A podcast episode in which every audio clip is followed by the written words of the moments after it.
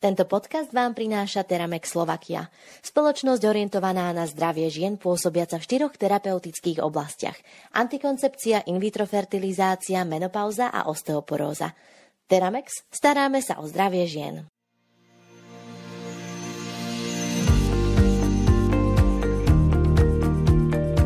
Najčastejšie zistené nedostatky u poskytovateľov zdravotnej a lekárenskej starostlivosti za rok 2021 zo strany Úradu na ochranu osobných údajov sú jednou z tém, ktorej sa budeme venovať augustovom legislatívnom sumári, ktorý ste sa práve rozhodli vypočuť si.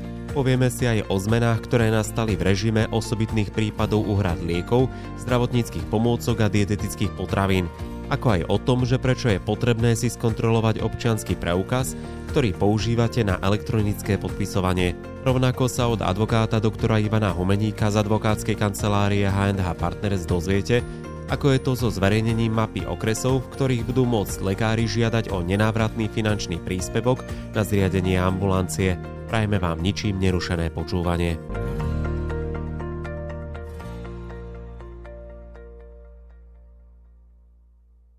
Úrad na ochranu osobných údajov zverejnil zistené nedostatky u poskytovateľov zdravotnej alebo lekárenskej starostlivosti za rok 2021. Aké boli tie najčastejšie nedostatky a na čo by si mali dávať poskytovateľia pozor? Toto je taká paradoxná situácia, nakoľko pri e, vedení zdravotnej dokumentácie vlastne dochádza k spracovaniu osobných údajov, ktoré majú osobitný charakter. Hej. To sú vlastne najzitlivejšie dáta, tak my sme si povedali, že preto má zmysel sa pozrieť aj na tie zistenia Úradu na ochranu osobných údajov. A mňa vlastne veľmi neprekvapilo to, čo úrad pri tej svojej kontrolnej e, činnosti zistil a identifikoval ako, ako keby to najpodstatnejšie, jedno z tých najpodstatnejších porušení. A ide v podstate o porušenie banálnej povinnosti, ktorá sa dá veľmi jednoducho splniť. Úrad v tých viacerých kontrolách, ktoré sú tam aj rozpísané v rámci tej správy, on ako jedno z tých pochybení konštatoval to, že ambulancia, poskytovateľ zdravotnej starostlivosti si nesplnil svoju tzv. informačnú povinnosť prevádzkovateľa. A tá informačná povinnosť prevádzkovateľa je vlastne ako keby to predstavenie pacientovi alebo klientovi v prípade lekárne, že halo, volám sa tak a tak, poskytujem ti takéto služby, hej, zdravotnú starostlivosť, a v kontexte tejto služby musím o tebe, buď musím, alebo chcem, hej, to tiež je treba rozlišovať, a spracúvam o tebe takéto osobné tvoje údaje na taký a taký účel, po takú dlhú dobu. A robím to buď na základe toho, že mi to stanovuje zákon, že to musím robiť, či sa mi chce alebo nechce, alebo to robím preto, lebo z nejakého dôvodu mám záujem to spracúvávať a v takom prípade, dajme tomu od teba, požadujem tvoj súhlas.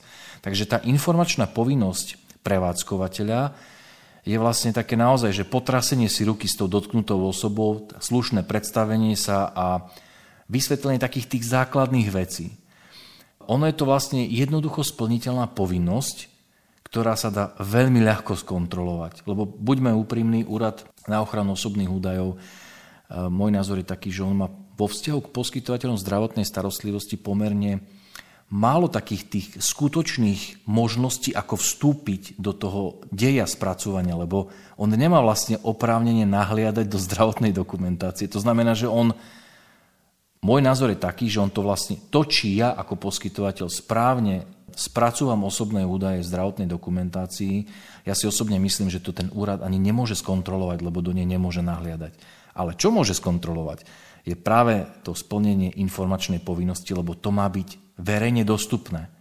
My keď robíme e, napríklad e, pravidlá GDPR pre lekárne, pre ambulancie, pre poskytovateľov, tak jedna z tých vecí, ktoré pripravujeme, je aj informačný plagát. Čo si majú vlastne oni vylepiť, vyvesiť a to je práve to splnenie tej informačnej povinnosti. Takže je to zaujímavé zistenie a presne to potvrdzuje aj to, na čo my e, klientov častokrát upozorňujeme, že skutočne ide o takú povinnosť, ktorá je svojím spôsobom jednoduchá, a jej splnenie sa dá veľmi ľahko overiť a môže byť za to uložená pokuta. Tí, ktorí majú záujem o informačný plagát, tak e, bližšie informácie nájdu na portáli mediprávnik.sk. Ideme ďalej. V režime osobitných prípadov úhrad liekov, zdravotníckých pomôcok a dietetických potravín nastali od augusta zmeny. E, ide o osobitné prípady úhrad tzv. výnimkovom režime. Ak by si mohol k tomu niečo viac povedať. Toto je naozaj zemetrasenie, ja by som to takto povedal. E, na prvý pohľad nemusí to takto prípadať, keď si človek číta riadky novelizovaného zákonu 363, magické číslo. Nehovoríme teraz o trestnom poriadku, nie je to paragraf 363, ale je to zákon 363 2011. A i keď sa osobitné úhrady tie výnimky e, svojím spôsobom týkajú primárne pacientov, pretože to je situácia, kedy nejaký liek, pomôcka, potravina nie je plne hradená e, z verejných zdrojov, alebo napríklad vôbec nie je hradená poisťovňou, ale pacient ju potrebuje. To znamená, lekár identifikuje, vzhľadom na vaše ochorenie, najlepšie by bolo, keby sme rýchlo nasadili tento liek len žiaľ, no je mi to ľúto, nie je hradený zdravotnou poisťovňou. A čo sa vtedy deje, je práve ten výnimkový režim a otázka tej osobitnej úhrady.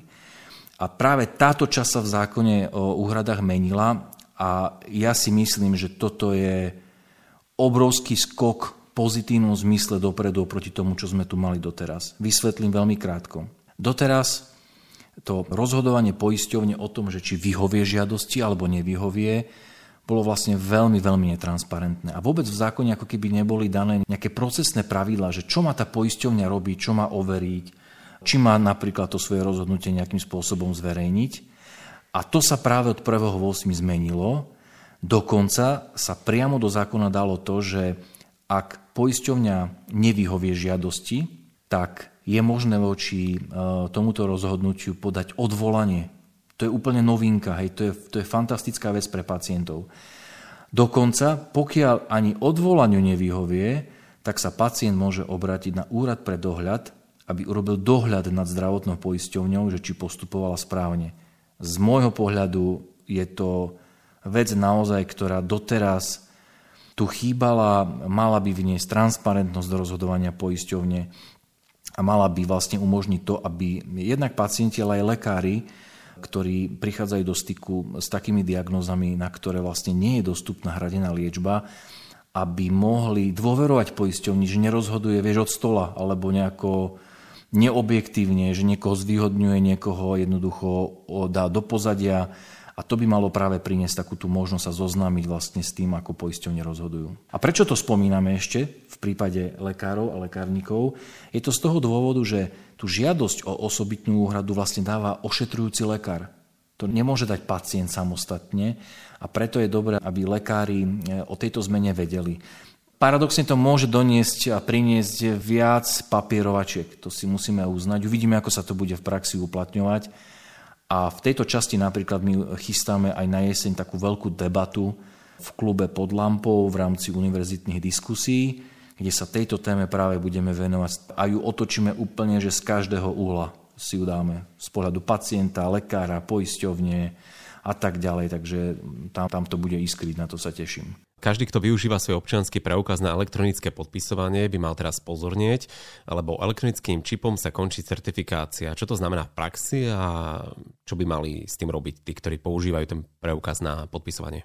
Toto je tiež taký highlight, ktorý môže odstrašiť svojim technickým znením, pričom ide o výsostne praktickú vec a je dobré, aby sme si toho boli vedomi. Ja sám som bol teraz v auguste na policii požiadať o nový občianský preukaz s tým novým čipom, aby som mohol podpisovať elektronické dokumenty. To znamená, dajme tomu, my v kancelárii podpisujeme dokumenty, ktoré sa dávajú aj za advokátsku kanceláriu, to znamená podania na súdy, na orgány štátnej správy a tak ďalej. A takisto napríklad aj dokumenty, kde naša advokátska kancelária komunikuje s daňovým úradom a tak ďalej.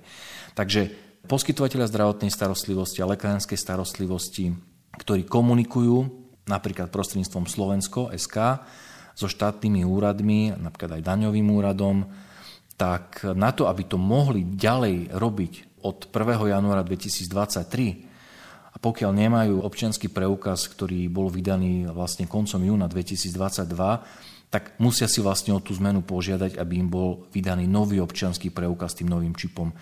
Je dobre to už teraz mať akože niekde v hlave, pretože do konca roka nie je až tak dlho, to sa môže zdať, že ešte máme veľa času, ale už nemáme. A treba sa pripraviť na to, že jednoducho, ak to nestihne človek vybaviť teraz, tak možno ku koncu roka si aj počká. Už to nebude také možno, že jednoduché. Pri študovaní podkladov, ktoré si mi poslal pred nahrávaním, som sa pousmial pri tomto bode, kde bolo napísané, že je povinnosť, pri ktorej nie je stanovená sankcia za jej porušenie, tak neviem, či je to vlastne povinnosť, ale týka sa mlčanlivosti pre poskytovateľov a lekárne o vzťahu k zmluvám o podmienkach úhrady liekov. Je to povinnosť alebo nie? Je to povinnosť a tiež sa to týka vlastne tej obrovskej novely e, zákona 363 o úhradách liekov, zdravotníckých pomôcok a dietetických potravín, ktorá bola schválená vlastne v parlamente koncom júna a ona vlastne v tej veľkej časti nadobudla účinnosť od 1. augusta. A je to obrovský, pred, akože naozaj rozsiahly predpis, kde jedna časť sa týka aj toho, že pri, pri vstupe liekov, pomôcok a potravín do úhradového systému, to znamená, že keď sa bude rozhodovať o tom, že či nejaký liek zaplatí poisťovňa a v akej výške, tak sa zavádza, alebo teda sa rozširuje režim tzv. zmluv ktoré majú práve umožniť vstup aj drahších liekov, dajme tomu, do systému. A v súvislosti s tým sa vlastne zavádza aj to, že v akej časti tie zmluvy budú neverejné a v akej časti vlastne budú ako keby, nazvime to laicky, v utajenom režime. A na to reaguje vlastne jednak zákon, aj zmena zákona o liekov a, je, a takisto aj zmena zákona o poskytovateľoch, kde sa práve zaviedlo to, čo si spomenul, a síce, že pokiaľ sa lekáreň alebo poskytovateľ dozvie o tom obsahu tej zmluvy v súvislosti napríklad s výkonom nejakých svojich povinností pri poskytovaní lekárenskej alebo zdravotnej starostlivosti, tak jednoducho o tom musí zachovávať mlčanlivosť. No a ty už dobre poznáš právnikov, že ako my uvažujeme, že trošku, že 0,1, že keď je 0, tak či aj 1. A nás vždy zaujíma to, že ak sa zavádza nejaká povinnosť, či je k tomu zavedená nejaká pokuta, hej, že čo sa stane, ak ja tu poruším. No a ja som naozaj, že hľadal som zákon otočil spredu, z hora, z dola, z každej strany, ale no nenašiel som, že by v súvislosti so zavedením tejto povinnosti bola zavedená nejaká sankcia. Takže zatiaľ sa mi zdá, že ak lekáreň alebo, alebo poskytovateľ zdravotnej starostlivosti by porušil tú mlčanlivosť, alebo jednoducho to, čo sa dozvedel, by neudržal akože v utajení, tak e, mne tam jednoducho chýba, že by to bolo zavedené ako konkrétny delikt kde by hrozila nejaká vyslovene nejaká sankcia. E, opravte ma, ak ste to našli niekto, kto sa tejto téme viac venuje a ste to tam našli, budem rád, keď ma upozorníte, že kde e, tú sankciu nájdeme. Ja som ju zatiaľ nenašiel. Čo samozrejme, ja si myslím, že pre lekárnikov a lekárov je to dobrá správa. Jednotný systém na elektronické objednávanie pacientov a mnoho ďalších zmien prináša novela zákona o Národnom zdravotníckom informačnom systéme, ktoré je v pripomienkovom konaní. Toto je zákon, ktorý tiež je z toho súdka veľmi technicky znejúcich predpisov. Ale je to vlastne zákon o e-zdraví, pretože tento obsahuje pravidla vedenia elektronických záznamov, elektronickej zdravotnej knižky a registrov, ktoré vlastne vedie NCZI a je to novela, ktorá práve teraz v tomto čase vlastne prechádza tým pripomienkovým konaním a mala by sa týkať toho, čo si povedal. To znamená, že štát má záujem vyriešiť nejaký jednotný objednávací systém, ako aj s tým súvisiace zmeny, čo ak by bolo urobené dobre, ja si myslím, že to by mohlo byť veľmi dobrá pomôcka pre poskytovateľov zdravotnej starostlivosti, ale aj pre pacientov, lebo dnes máme množstvo riešení, ktoré umožňujú ambulanciám, aby si pacientov naobjednávali, respektíve umožňujú pacientom, aby sa priamo objednali k nejakému poskytovateľovi zdravotnej starostlivosti. Ale keďže to je na viacerých platformách, tak pre pacientov to nemusí byť úplne zrozumiteľné. A pokiaľ by ten systém bol urobený dobre, tak možno by práve prinieslo pre pacientov ako keby jedno miesto, z ktorého by si vedeli objednať vyšetrenie, alebo teda to, čo potrebujú riešiť u rôznych poskytovateľov zdravotnej starostlivosti. No, trošku som samozrejme skeptický tým technickým riešením, lebo zatiaľ to, čo štát predvádza v rámci zdravia, no, vedel by som si to predstaviť aj trošku inak, ale uvidíme. Uvidíme, či to vôbec v tomto znení aj následne do parlamentu prejde. Rezort zdravotníctva zverejnil mapu okresov, ktorých budú môcť lekári žiadať o nenávratný finančný príspevok na zriadenie ambulancie. Na prvý pohľad sa to môže zdať ako niečo lukratívne, že im idú pomôcť. Čo hovoríš na túto právnu úpravu ty ako advokát? No nechcel by si 60 tisíc Na zriadenie ambulancie, taká otázka. Tak to asi Alebo každý 53 lekár. sa mi zdá, že, mm-hmm. že nie. Určite. A, a strašne dobre to znie, len keď si to človek začne čítať, tak ja ti normálne poviem, ja sa priznávam, ja som sa v tom totálne strátil. A my sme to vlastne rozoberali už aj, sa mi zdá, že v sumári, ktorý sme robili za júl, pretože už v koncom júla ministerstvo vlastne zverejnilo informácie práve o tom, v ktorých okresoch, v ktorom kraji a v akých obciach je nedostatok ambulancií. Tu zdôrazňujem, že celý tento model ako keby podpory zakladania nových ambulancií sa týka pediatrov a všeobecných lekárov pre dospelých. To znamená, zatiaľ sa to netýka iných odbornosti, týka sa to len týchto dvoch. Nápad je to dobrý, akože už tie stopy toho, ako získavať informácie o lekárskych miestach a vyhodnocovať, že kde vlastne nám najviac chýbajú ambulancie všeobecných lekárov pre deti a dorast a dospelákov, to je dobrý smer, hej, lebo doteraz sa zdá, že tieto informácie vlastne štát nemal. Že mali veľmi akože také kúskovité alebo neoverené a teraz ich začína získavať na pravidelnej báze. A na základe toho, že to získava, lebo všeobecní lekári a pediatri musia hlásiť, hej, že a koľko majú lekárskych miest, či niekoho prijali, či niekoho prepustili. A následne sa to všetko vlastne dostáva k ministerstvu a ono vždy v priebehu júla vlastne urobí také vyhodnotenie a urobí zoznam tých okresov, krajov a obcí, kde ten nedostatok je. No, potiaľ je to dobré, ale už keď prídeme na to, že čo by som ja ako lekár musel splniť, aby som ten príspevok dostal, ja neviem, ja som si normálne položil otázku, že či hlúpnem.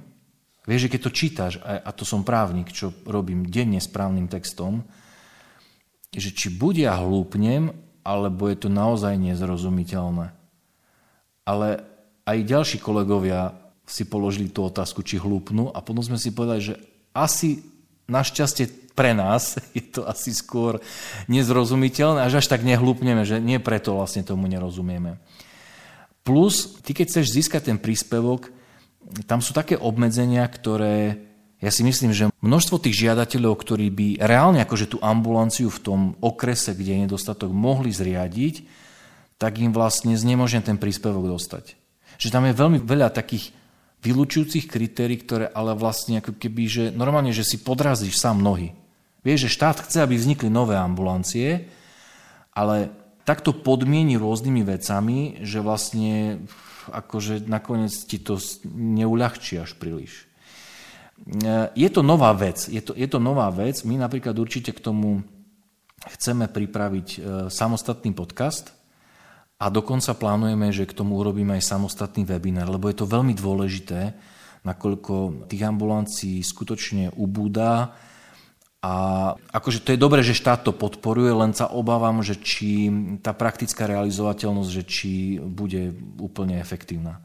Určite tento webinár aj podkaz ocenia viacerí záujemcovia o tento finančný príspevok a možno si ho vypočuje niekto z rezortu zdravotníctva a trocha im poviete, že ako to vlastne A pokojne môžeme o tom debatiť, hej, lebo napríklad čo je super, je to, že my sme sa pýtali na niektoré veci priamo ministerstva a ľudia z toho ambulant týmu nám obratom odpovedali, super, tlieskam, to je skvelé, že si zober, že počas letných mesiacov, že ti niekto, že do pol dňa odpovedali. To je veľmi dobré, že asi tam je niekto, kto sa o to stará.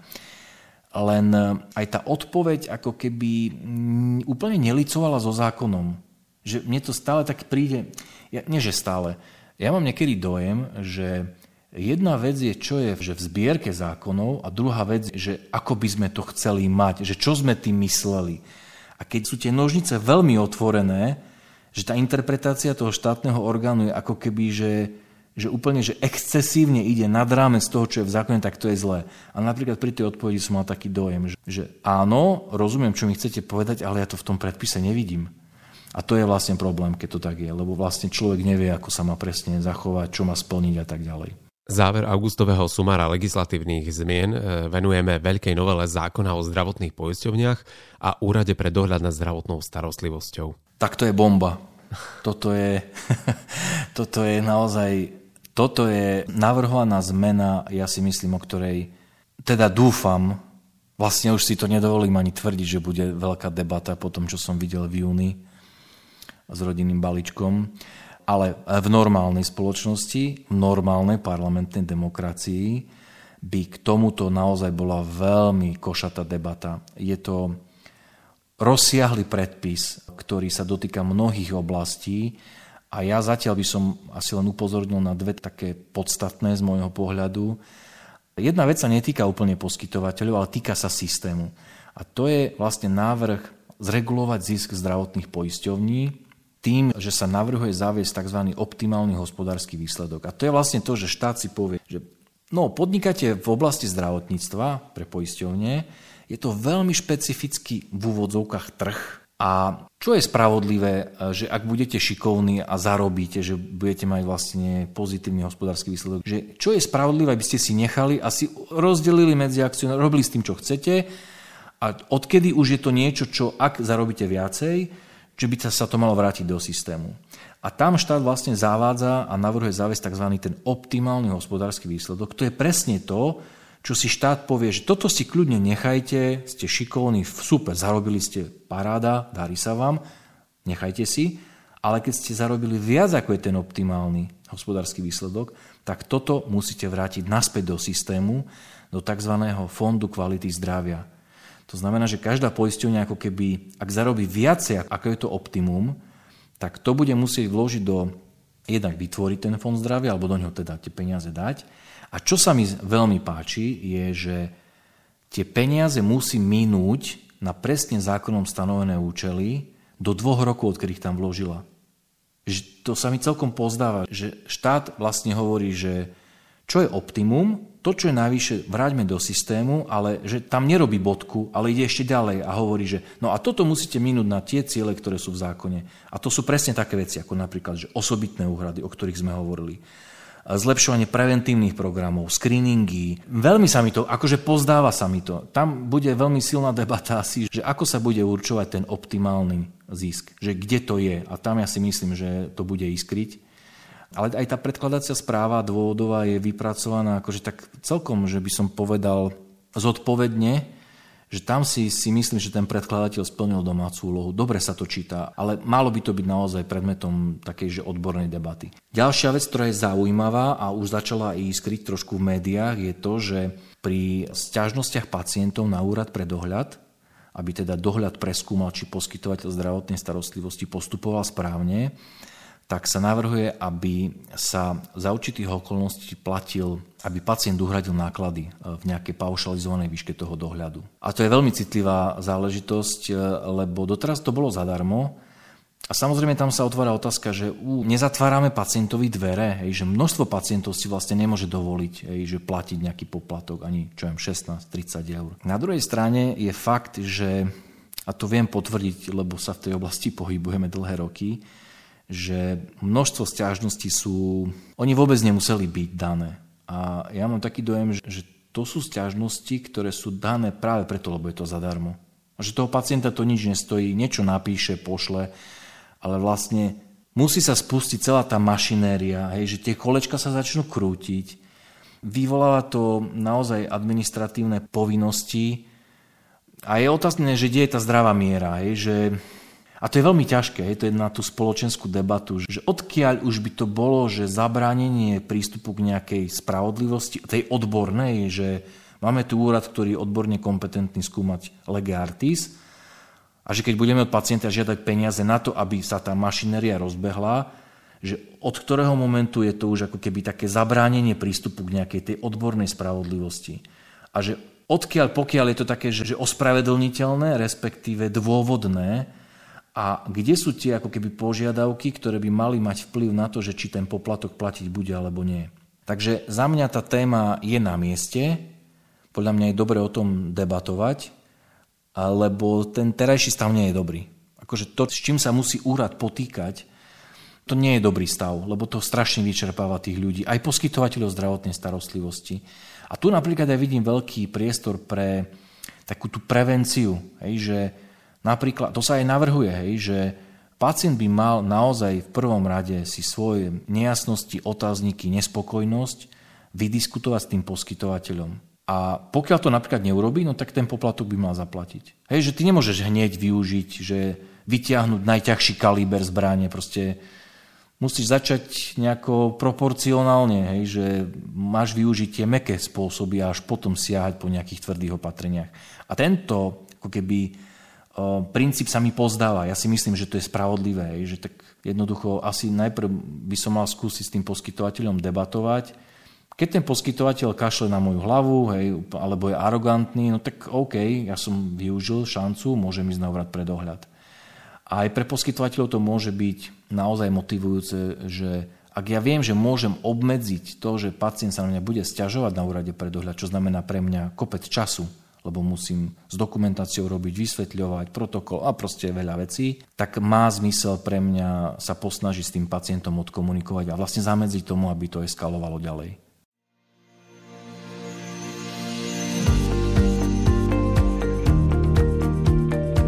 Z augustového sumára legislatívnych zmien pre lekárov a lekárnikov je to všetko. Články, o ktorých sme dnes hovorili, nájdete zosumarizované v našom mesačnom newsletteri. Ak by ste ho chceli odoberať, stačí, ak si u nás na stránke mediprávnik.sk vytvoríte bezplatný užívateľský účet a newsletter dostanete každý mesiac do svojej e-mailovej schránky. Ďalšie zmeny, ktoré sa týkajú vašej ambulancie alebo lekárne vám ponúkneme o mesiac. Každý pondelok si môžete vypočuť nový podcast na medicínsko-právnu tému. Všetky časti nájdete na YouTube kanáli Mediprávnik Podcast, ako aj platformách Spotify, Apple Podcast, Google Podcast a Podbean. Majte sa krásne.